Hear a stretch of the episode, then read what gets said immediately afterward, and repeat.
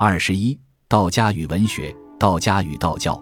从魏晋开始，到唐宋以后，它与中国文学的因缘，正像佛学与禅宗一样，都与文学界有不解之缘。如果勉强的以时代来划分界限，魏晋的文学含有道家的成分比较多，无论诗歌与散文都是如此。唐人的文学道佛两家的气息并重，尤其以唐诗是如此。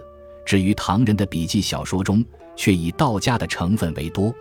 宋人的文学似乎比较偏向于禅，无论诗词与散文，大体都有这个情况。元代的戏曲、小说等，佛学成分多于道家。明清以来，才慢慢走上融混的路道。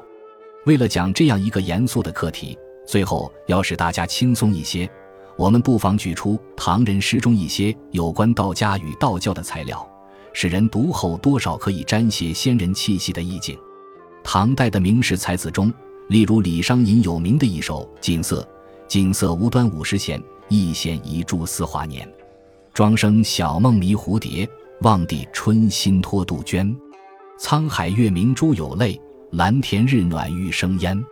此情可待成追忆。”只是当时已惘然，他所用的“庄生梦蝴蝶，望帝托杜鹃，沧海珠泪，蓝天暖玉”等，无一不是与道家、道教有关的典故。无此修养，无此意境，无此感情，便做不出这种诗境。至于唐代名僧、道士的诗，好的作品也非常多，因为一般限于诗体的成见与偏见，便轻易地忽略过去。道士的诗，例如“阴霾丹沙下白云，路求为惹九曲尘。不如降而入山去，万事千非愁杀人。佛前相引费尘烧，今夕当门照寂寥。童子不知诗病困，暴风吹折好芭蕉。四鹤如云一个身，不忧家国不忧贫。你将枕上日高睡，卖与世间荣贵人。”都是祸乱人生中。偶然一副的清凉镇静剂，大可有助于修养。至若唐人笔记小说中的裴行与仙、云英折驾的仙人宴记，平天后是许多神仙眷属的幻想与佳话，那都是道家与道教给予中国文学的生命活力，并无颓唐、哀愁、灰色的情调。宋代名诗人如苏东坡、王安石、黄山谷等人的作品，更与道。佛思想不能分离。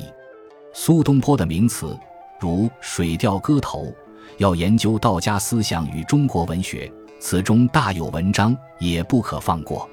选自《禅宗与道家》，老子他说。